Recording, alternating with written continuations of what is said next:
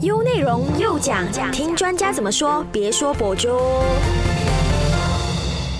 Hello，早安，你好，我是中美，欢迎收听唯美观点又讲。教育部在早前就推荐了有关校园霸凌的投报网站。那父母们呢，千万不要以为说校园霸凌不会发生在你的孩子身上。有时候孩子们呢会被威胁说不能告诉家长。那孩子们应该要怎么做呢？今天就来跟你们谈一谈有关校园霸凌的课题，教会孩子远离校园霸凌的技巧跟方法，让他们可以勇敢的对霸凌行为说不。优内容又讲，听专家怎么说，别说博主。好的，今天我们就邀请到了马来西亚生命线协会资深讲师，也是辅导义工兼培训总策划蔡池新硕士。Hello，你好。哎，中美和各位听众，大家好。好，今天非常欢迎你可以来到我们的节目，跟我们谈一谈有关校园霸凌的课题。那在深入聊这个课题之前呢，首先你可以跟我们简单解释一下什么是校园霸凌吗？校园霸凌有哪些种类呢？嗯，可能呃，before 我们去到讲校园霸凌，我们要先了解什么是霸凌。嗯，那一般上来讲，霸凌就是由一个人对一个人。多个人对一个人，或者是多个人对多个人，或者也有可能一个人对多个人的一种行为上的欺压。那怎么说欺压呢？主要是那个霸凌者哈，通常他比起那个受霸凌者的话，他的权利会比较高一些。那例如我给一些例子哈，那如果讲在学校的话，如果一个老师霸凌全部学生，那个就一对多，因为老师的。那个呃，权力比较大。嗯嗯。那有时候如果是一群学生霸凌一个人啊，那个也是霸凌啊，所以它可以有这样子的不一样。那重点是在于权力不一样，然后它是一个持续性的活动啦，哈，行为这样子。那以种类来说呢，其实霸凌哈，我们可以分成就是肢体霸凌、言语霸凌，然后呃性霸凌、网络霸凌。人际关系霸凌和反击式霸凌六种，那在这六种里面呢，其实全部都可以在这个校园霸凌的情况里面发生。那如果讲到肢体霸凌，就是有人打啊，有人呃，不管是有时候除了打，好像捏啊、呃推呀，长时间的这样子做，它也是肢体霸凌。那言语霸凌当然就是我们一般上的讲，它可以是骂，可以是给一些贬义。啊，例如你这个黑鬼啊，你这个 blah blah blah，有很多种东西。那性霸凌的话，就比较会是以个人的性，就是性别，呃，可能是性别展现啊，或者是性倾向来做一些霸凌的动作。例如说，哎，你这个娘娘腔，哎，你这个男人婆。啊，你这个飞机场，你这个波霸啊，就是以身体或者以这个性倾向或者这个性别展现来来啊霸凌人。那人际关系霸凌呢，其实主要就是指呃，我们讲 boycott 啦。那就是好像一群人就讲，哎，谁谁谁怎样，我们不要跟他好啊，我们不要跟他做 group work，我们不要跟他 share information 等等啊，这些就是人际关系霸凌。然后网际网络霸凌的话，其实就是刚才前面所有除了肢体的。它都可以发生在网际网络霸凌。那只要是使用 apps 啊，用呃 WhatsApp 啊，就是通讯媒体或者是任何的社交媒体，把言语、图片或者是影片这样子上传来去，为了去欺压人。的行为都可以是，嗯，那最后一个它是，呃，我们说反击四霸凌，反击四霸凌其实它比较是，如果当一个人他长期受到霸凌过后，哈，他因为他心里的一些的不平衡，或者他需要有出口去，呃，把他的这些呃情绪或者愤怒呃释放出去，他会转而去霸凌其他人，啊，我 quote example 就很像说，如果有。个人 A 他在学校被一群学长们霸凌了，他可能会开始到他大的时候，他开始去霸凌学弟，又或者是他在学校被霸凌了过后，他回家去霸凌他的弟妹。啊，如果他家里没有弟妹，他回去霸凌他家的狗狗、猫猫等等。啊，就是他会找一个呃能力或者是权力比他低的人，然后就实施一些不管是言语、行为上的东西、动作，来让他自己觉得，哎，这样子我还是有权利的，我还是 OK 的这样子。嗯，就这样一个循环这样子。嘿嘿，所以反击式霸凌它比较是呃被霸凌者他去霸凌，那他可以用刚才我们讲的所有的那些模式进行。嗯，明白。那是什么原因导致这个校园霸凌的事情不断的发生，或者是讲说无法根治呢？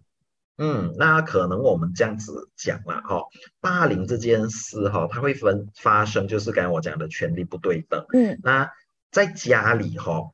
其实我们出生的时候就在我们的原生家庭，我们每个人也会有所谓的权利不对等，因为在家里就要听爸爸妈妈的话，那可能是爸爸或者妈妈比地位比较高等等。那这个在家里其实也会有这些关系上的霸凌，有时候只是因为是在家庭，我们不会特别讲，好像家长就会说。哎，你吃我的饭，你住我的地方，你就要听我的。我叫你读书，你就要读书；我叫你做这件事，你就要做这件事。或者我打你是应该啊，我骂你也是很 OK 啊。其实这些，如果你把它对应在社会上，它就是霸凌。但在家庭，我们不太会去讲这个有问题这样子哈。所以当这个小孩们他离开了家庭，他去到学校的时候，其实那个是他们比较开始去接触到呃这个社会的其他人。那呃如果说如果说哈这个学生在家里，他可能他学到的方式就是。父母啊，或者他的哥哥姐姐们，他们面对压力或者面对情绪的时候，他们比较会以暴力的方式，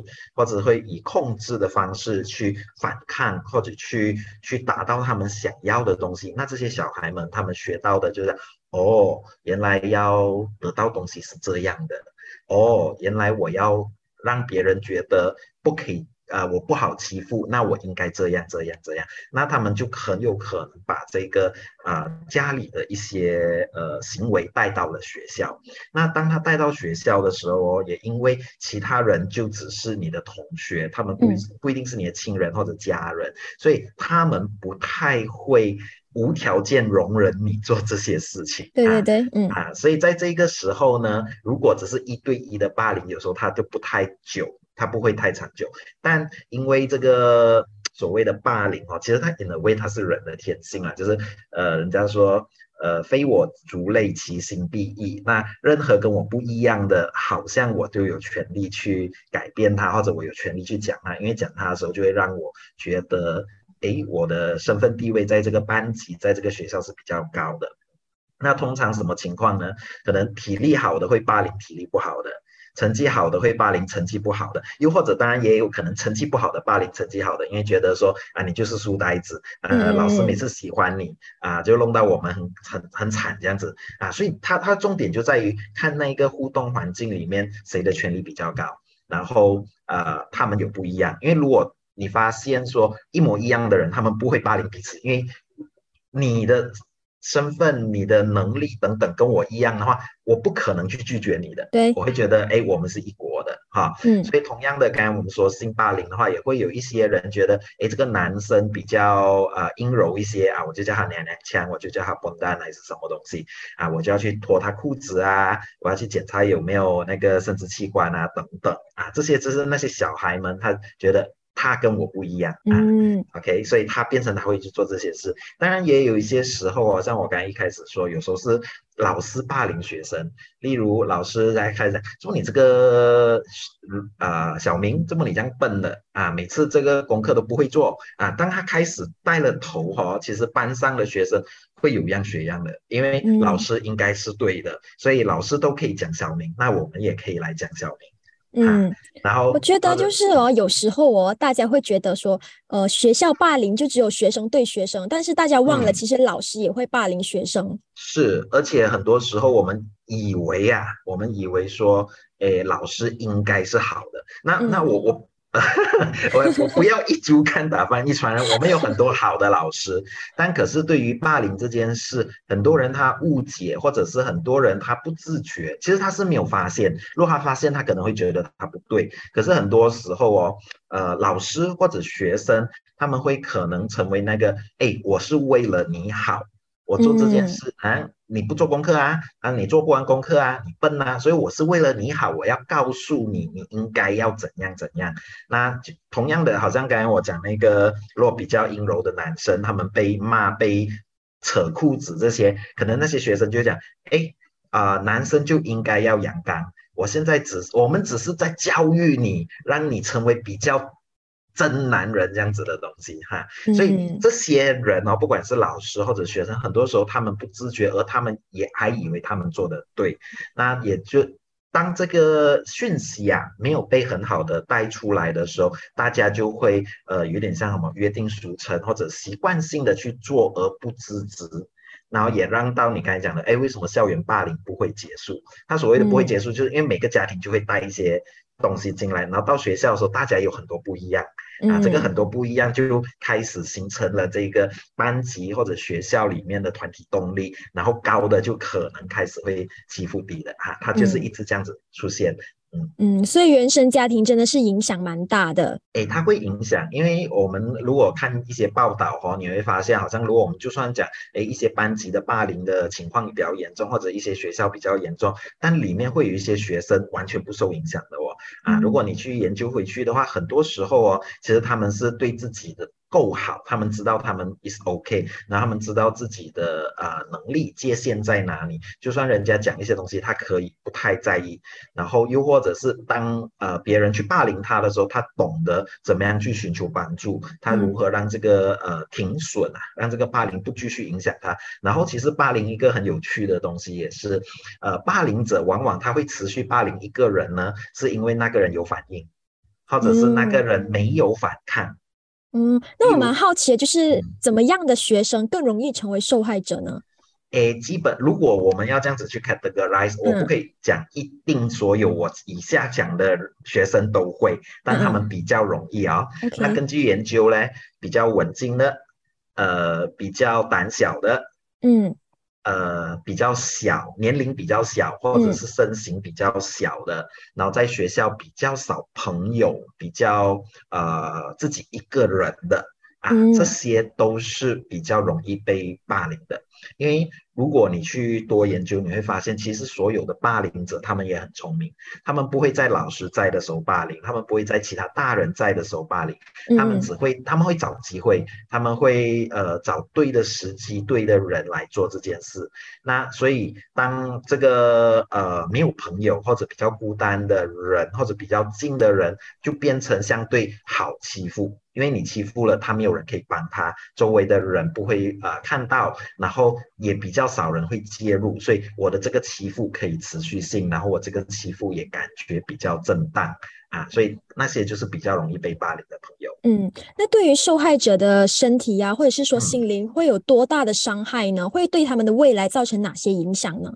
呃，这个要看，因为像我刚才讲的，原生家庭如何让这个小孩他有怎样的心理建设啊，这个会影响到那个事件对他的影响。那我们以同样的情况啊，如果讲同样的力度来说，当然肢体霸凌的话，它的确如果严重的话是造成受伤那些，那个是每个人都一样的。嗯嗯。但啊，所以然后这个肢体呃，如果只是轻打。推啊捏啊这些你就不会看到好像有什么长期性影响啊，但当这个肢体霸凌升级的时候哦，到他们可能会用一些东西，例如木材啊、书本啊，还是一些道具还是什么来打来扯，然后用摩托拖 whatsoever 啦，就是很奇怪的。像如果你大家有注意本地的一些霸凌。案件的话，其中一个蛮严重的是在二零一六年，呃，Penang 的那个工大的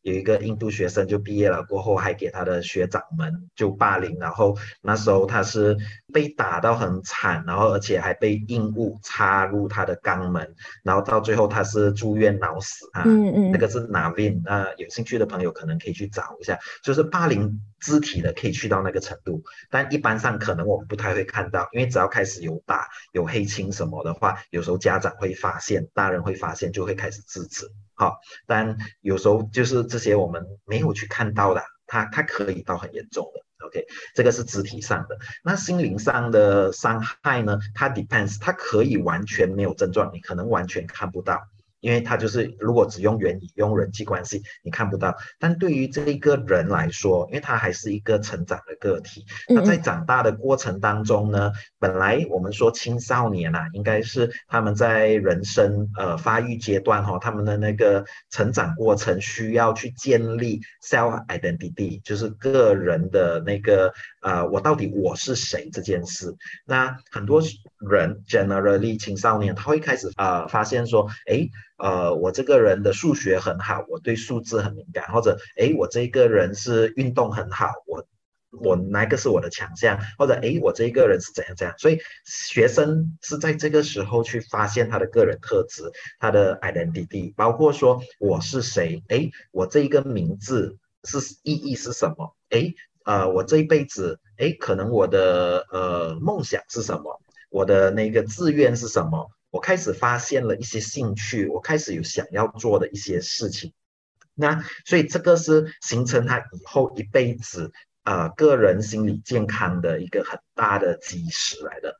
那如果在呃这一段时间啊，我想小学和中学当中哈，这个有人不断的被霸凌，因为霸被霸凌像刚才讲的，可以是言语还是肢体还是关系，那他会影响到呃这个人可能会在想说，诶呃是不是我不好？嗯，是不是我错了？是不是我不对？哎，是不是我活该啊？我这个人可能真的是差在这里。哎，我这个人可能是烂在那里。哎，我这个人可能真的就是不符合这个社会的规范还是期待。那这些 self talk 啊，是因为刚才那些霸凌了过后深入的。然后当他深入进去哦，随着这个人逐渐成长啊。这 self talk 其实是不断的在他脑里面巡回播放的，然后他会变成一个，只要有什么以后他遇遇到一些挫折啊，是啦，我就不够好的啦，嗯，哎呀，我不能争取的啦，哎呀，啊，这个应该是这样的啦，等等，这也是让他变得比较不愿意去啊竞争。那同样的，也有可能就是。啊，刚刚我说的反击式霸凌，当他到一个程度，然后开始又再把这个东西再带出去，然后他可以很久。那有时候就算说啊，一个 so call 了哈，我给例子，不不直接讲谁，不过我给例子，一个曾经被霸凌的人，然后他到大了，可能他还是懦弱那些，所以他在职场上他还是会继续被霸凌的哦，他在生活上还是会继续被霸凌的，嗯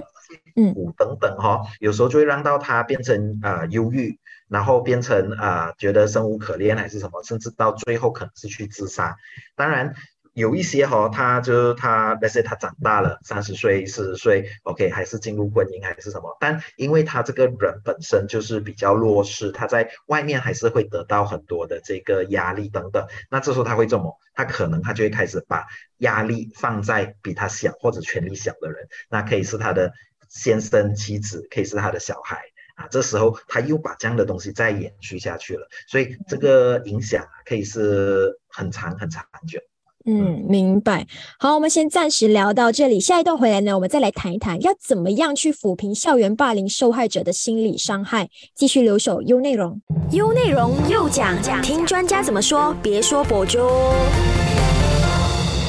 欢迎回来，唯美观点又讲，我是中美。我们线上依然有马来西亚生命线协会资深讲师蔡池新硕士。好，上一段呢，我们就聊到了校园霸凌对于受害者的身体伤害会有哪些影响嘛？那我们想请问，就是池新的，就是校园霸凌对受害者所带来的这些心理困扰啊，要怎么样去扶平呢？嗯，那我们可能分稍微分两个来讲嗯嗯。刚才所有的肢体的，那就是去看医生去做任何的治疗哈。那关于他心理的，因为每个人他的那个被影响的程度不一样，那可能比较重要。一开始啊，第一步都是先去 aware。所谓的先去 aware，就是啊，旁人先看到，哎，好像有这样子的事情发生了，然后旁人可以介入。那有时候是这个受害者自己啊，他可能要去耳闻到，哎，这样子的东西其实不是我的错，哎，这样子是因为别人在做什么，所以先 start 有这个。awareness，然后他才可以开始去做他的所谓的疗愈或者去做改变的一些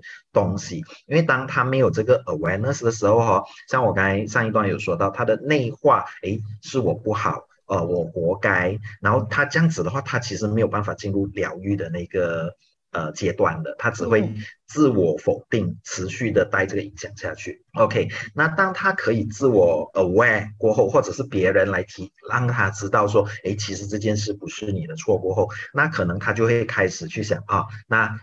我应该可以做什么？几个东西哈。如果你今天还处在这个被霸凌的状况的话，第一，可能你要去 assess 一下，哎，你这个被霸凌的状况啊，是不是持续性的危险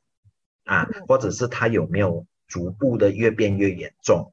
？OK，当有危险或者持续，总之它是持续，就是它不太容易停的话，那你有没有能力去做任何改变？啊，这个你去想，但很多时候，如果他是持续，我会相信这个人自己本身是没有能力的。那他第二个，他要想的是身边有什么人是可能我可以去说的，因为很多时候这个被霸凌的人，他呃之前会相信说我真的是不够好，我没有人会帮我的等等，所以他很怕去找人讲。那这个时候，可能他就要想说，有没有我可以相信的大人，是可能可以帮我处理这件事的。那所谓的相信的大人，哈，可以是他的父母，可以是他学校的某个老师，可以是他的学长姐，可以是他的堂哥堂姐，或者叔叔阿姨，或者公公婆婆，任何他觉得他可以信任的大人。啊，为什么我会这么说呢？因为有时候你会发现。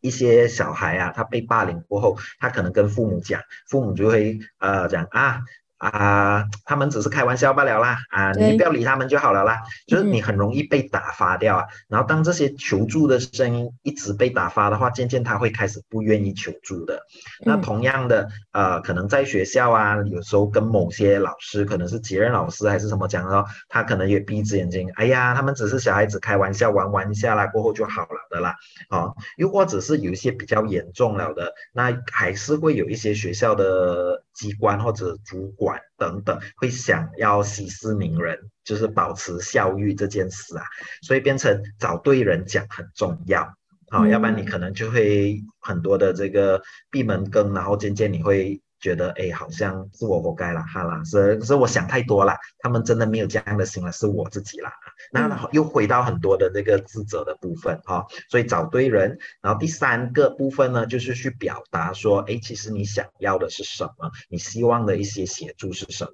那有一些呃人会问啊，哈，哎，如果父母或者家长看到了小孩被霸凌了，是不是一定要冲到学校去做一些事情啊，去 complain 啊，去什么东西？那你会发现哈，有些小孩其实他不希望你这么做的。嗯，那为什么呢？有时候我们呃，好像一件事被霸凌过后，你就直接去很大反应的去呃投诉啊，还是什么？你会发现后来变怎么样？后来大家开始对这个小孩可能有异样眼光。嗯，老师就讲啊，这个小孩是很麻烦的。呃，哎呀，对对对对，老师有时候这种。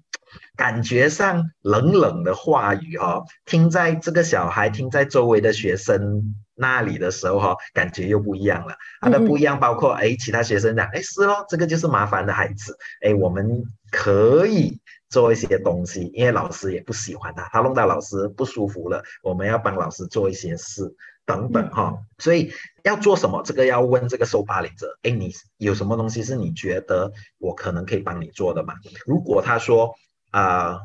我要你帮我跟老师讲，OK？那我们来讨论，哎，我们要讲跟老师讲，或者怎样去跟学校做这个啊报备的东西。嗯，好。如果他说，哦，我不要，不要，不要讲，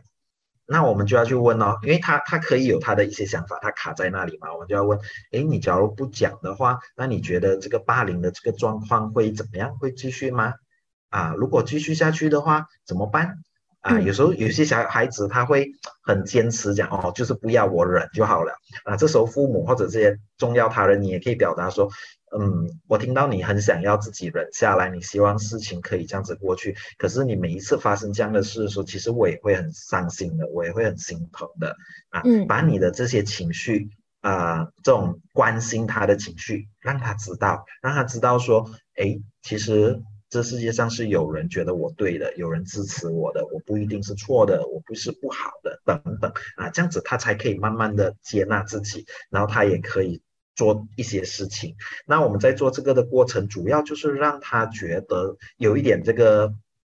呃掌控权，他可以啊，对于他自己面对的生活有一些决定。啊，或者然后参与讨论，而不是就是被呃指使或者被。被 asked to do certain things 啊，因为很多时候在那个时候，他只会在想啊，如果没有父母，我就完蛋了啦。如果呢啊，他会有很多的不安全感，然后同样的这个不安全感也会跟着他的年龄长大，进到他以后的生活的啊。嗯，所以基本上跟这个呃。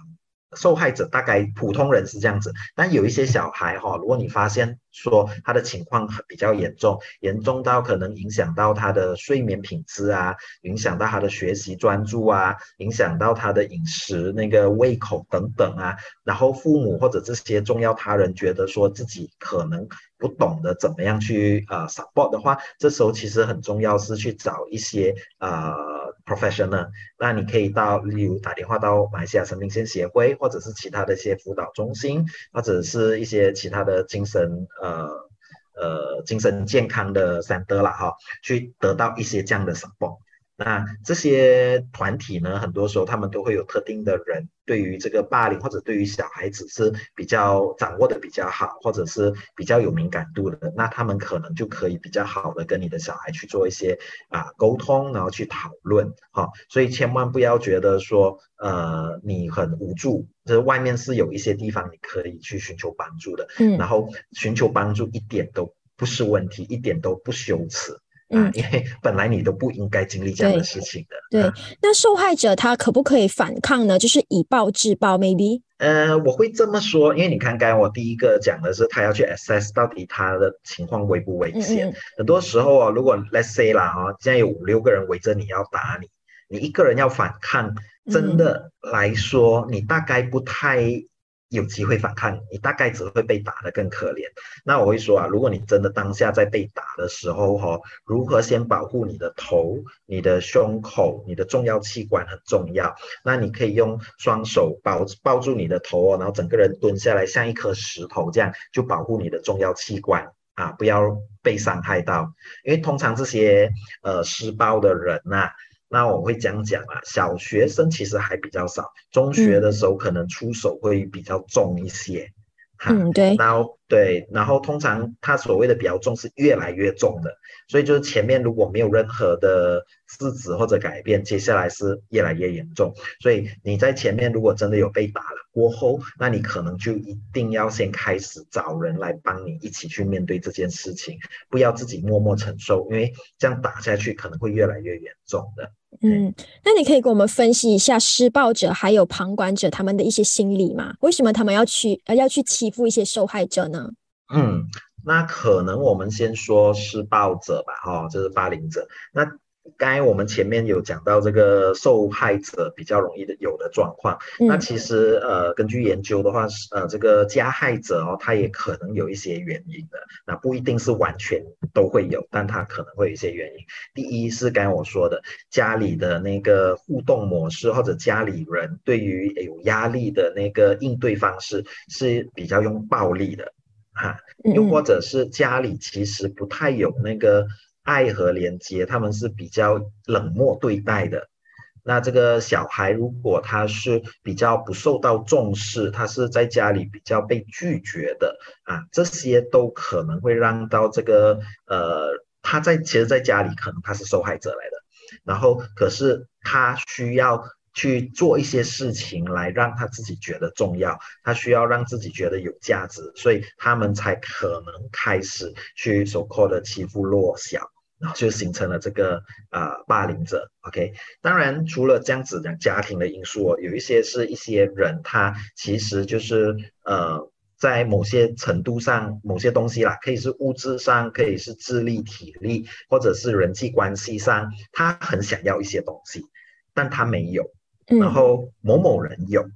啊，这时候他就可能会动用这个人际关系霸凌还是什么，来把那一个人扯下来。因为只要让那一个人过得比我差一些，像我这个情况。就没有这么差，我心里才可以收到一点安慰，这样子。啊，安慰，或者是我会觉得我还 OK 啦，啊，当然也有一种一些情况是我把人家拉低了，这样我就是比较好的，啊，这样子他的那个个人其实是一种扭曲的自我满足的一个方式，但呃，这个真的是把自己的快乐建立在别人的痛苦上。嗯，对对对，这个是霸凌者。那我们说一下旁观者哈。那旁观者很多时候他们不太会去做事情。那为什么呢？当然，第一个其实他们很可能也害怕，呃，让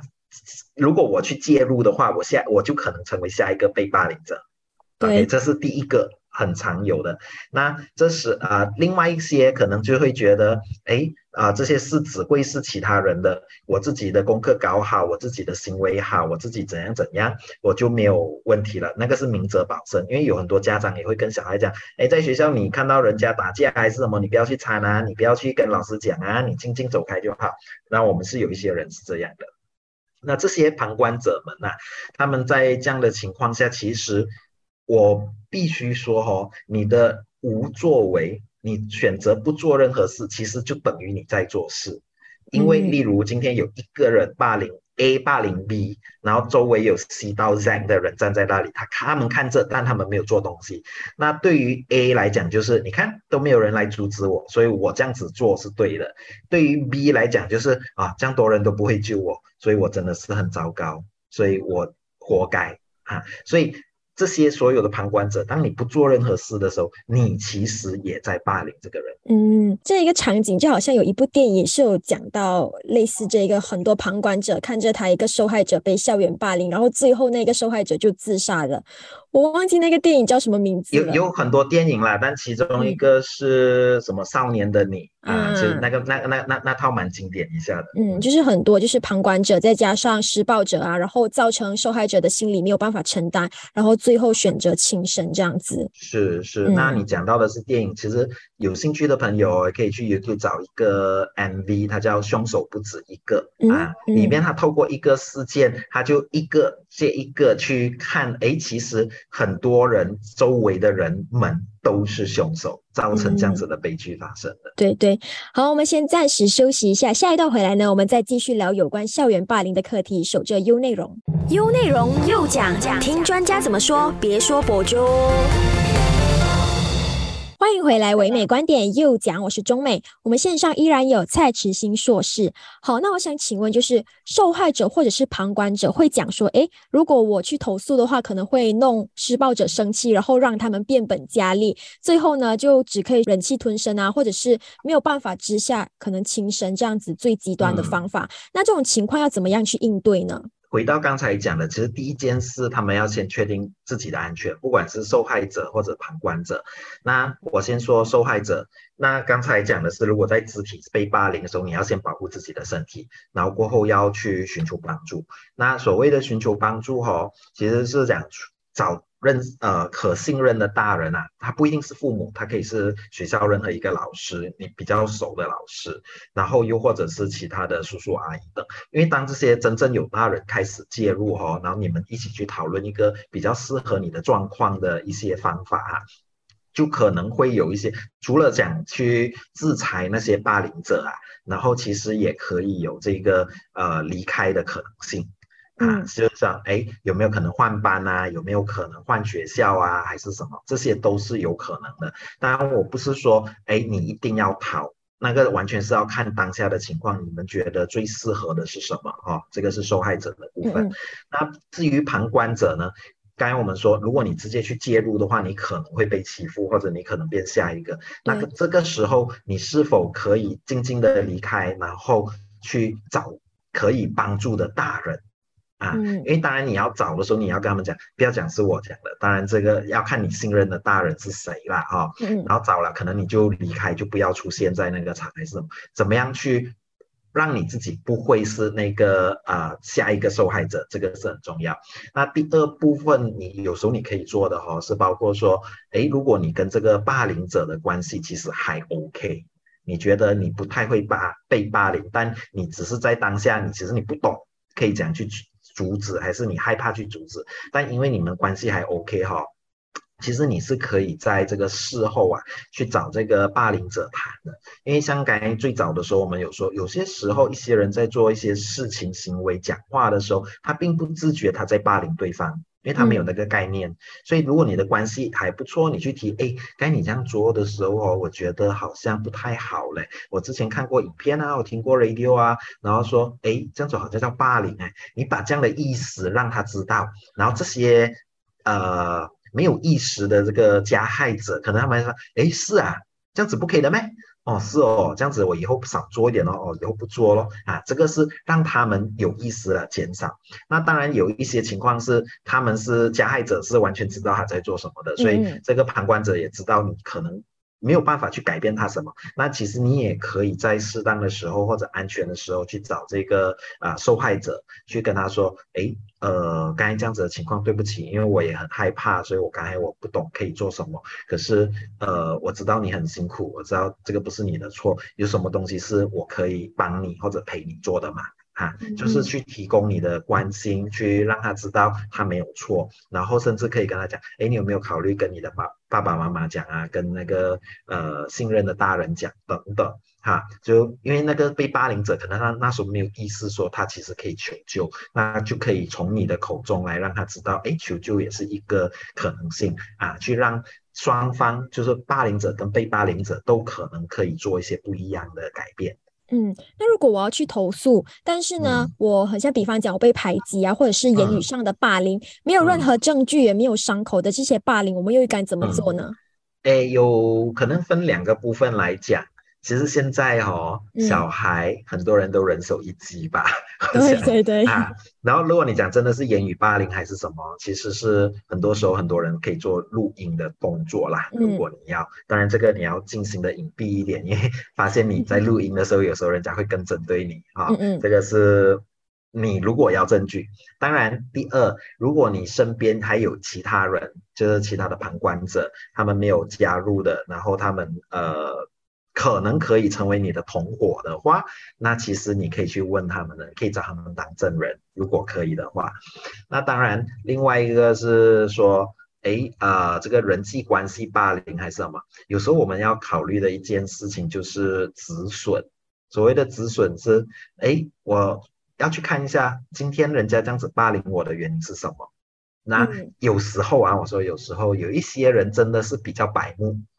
所谓比较白目是，他可能因为在家是呃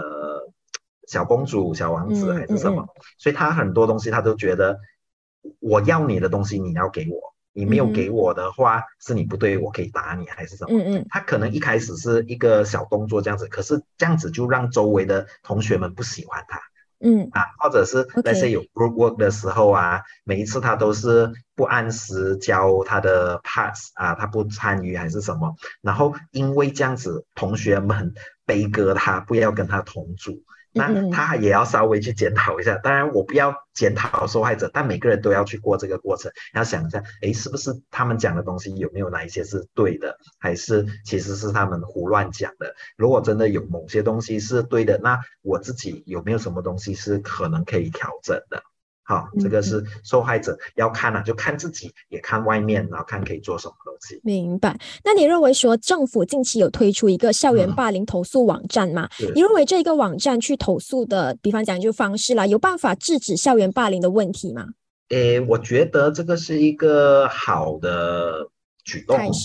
对，因为因为在之前来讲哈，很多人就呃可能不正视，或者是没有去想说啊，我们是有这个校园霸凌的。像呃去年一个比较搞笑的，就那时候因为 MCO 大家都没有上学，然后说那个校园霸凌率跌为零，我想当然大家都没有去学校，怎么会有校园霸凌呢？所以将。相对的来说啊，政府单位出这样子的一个 initiative，我觉得是非常好的。那在这个 initiative 下呢，这个呃，有些刚才我们前面讲的是找认识的大人或者相信的大人去帮你。那有时候你真的找不到，哎，其实你还是有一个管道去做。所以它毕竟是它是一个管道啦，哈，然后是可以。尝试的那当然，我必须说，因为这个东西也才开始，它真正的那个效用，我们很难去呃评估或者去猜。它必须是由过后的一些数据来让我们去看到哈。然后。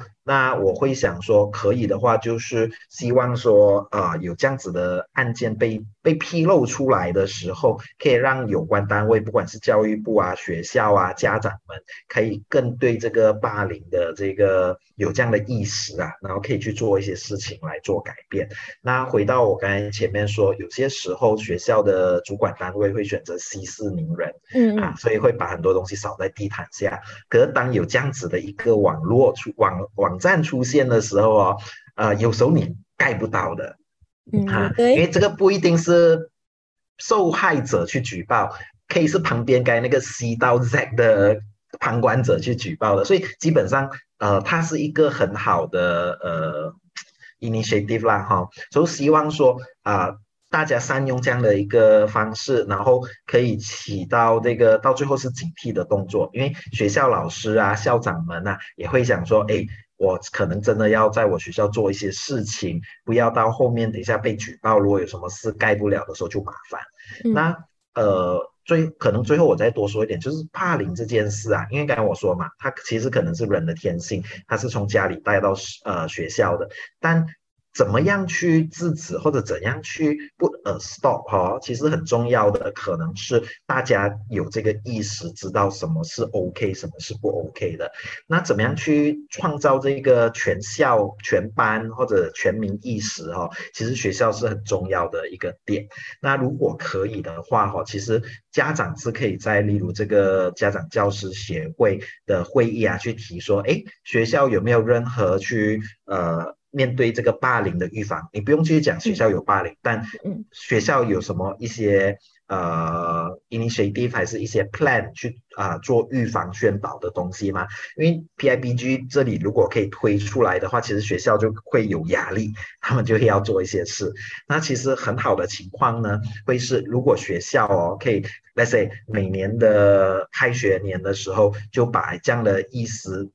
灌输给全校。其实当然我会说，这个所有的纪律老师啊、主任啊等等啊，他们要。有这个概念，知道哎，我们学校要迈向零霸凌，所以有些事我们必须做。然后同样的把这样的观念传输给老师。OK，当学校的内部都有了过后，那你就可以对学生，你可以在每年开始的时候，新生进来啊，就讲哎，我们学校其实是对霸凌是零容忍的，所以什么什么样什么样怎么样的行为是不可以接受的。那啊，有什么样的惩罚可能我们会做的？那如果你看到或者你受到这样子的霸凌，有什么管道是你可以去举报的？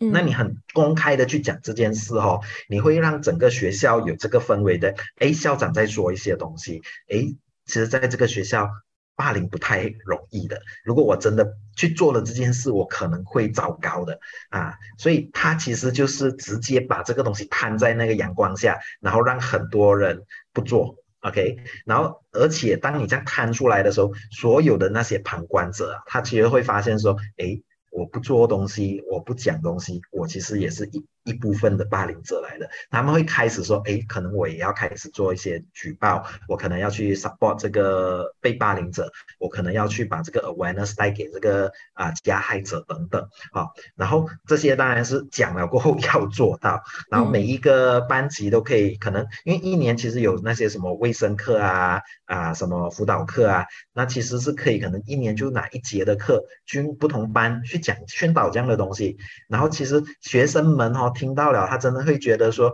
诶哦学校是不容忍的，然后或者是诶哦原来我过去的那些状况真的是在被霸凌的，哦原来有人可以帮助我的，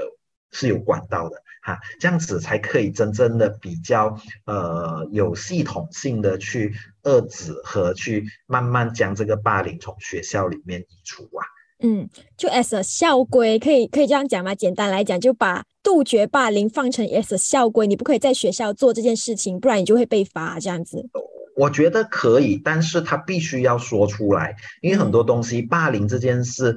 像我刚才说，很多人的那个概念可能不好，没有这么好的，可能他们会以为有肢体啊、凌辱才叫霸凌啊，没有想到人际关系霸凌也是，嗯没想到言语啊、那文字啊、网络也是，所以这些东西是如何去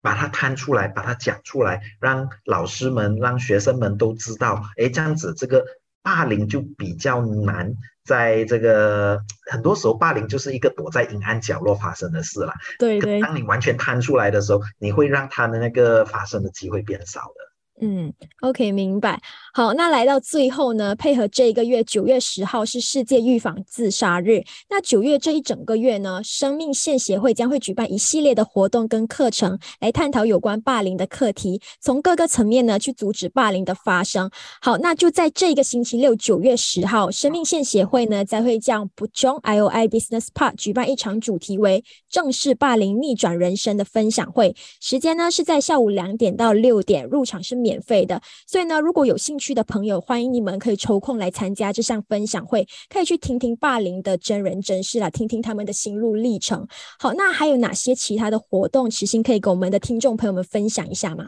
是因为其实我们真的觉得霸凌这件事，它是很多呃精神疾病的一个导火线啊，或者它也是一个开头，所以我们才会想要去正视霸凌这件事。那除了该呃，我们其实也有谈到说，哎，这个受霸凌者。他一生当中，可能他有很多的情绪是被压下来的，他可能有很多的苦，或者他开始内化了一些自我否定的声音。那这个时候，其实你是可以去参加一些自我成长工作坊的。像我们在九月八号、十五、二十二跟二十九号就有这个自我成长工作坊，是让你去觉察你自己的内在，去看那些曾经发生过，但你可能啊不小心遗忘了，但它是。的空的空就是出来刺你一下的一些伤痛啊，啊，这个这次的这个工作坊呢，因为以前我们都会开在周末，那可是有一些朋友其实周末反而比较不得空，所以这次是特别放在日间时段，所以有兴趣的朋友其实你可以去报名，我觉得是一个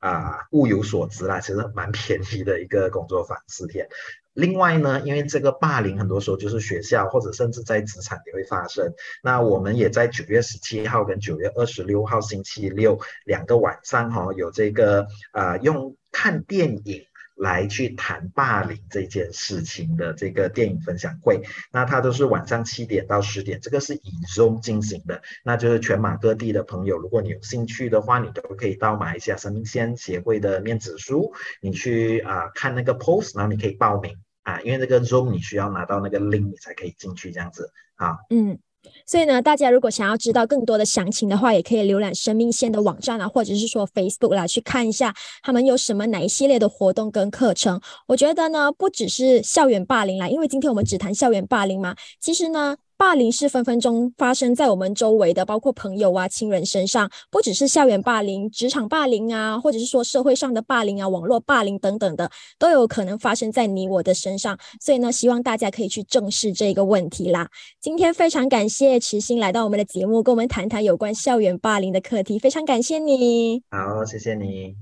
唯美观点，每逢星期一至五早上九点，让你知多一点，只在优内容。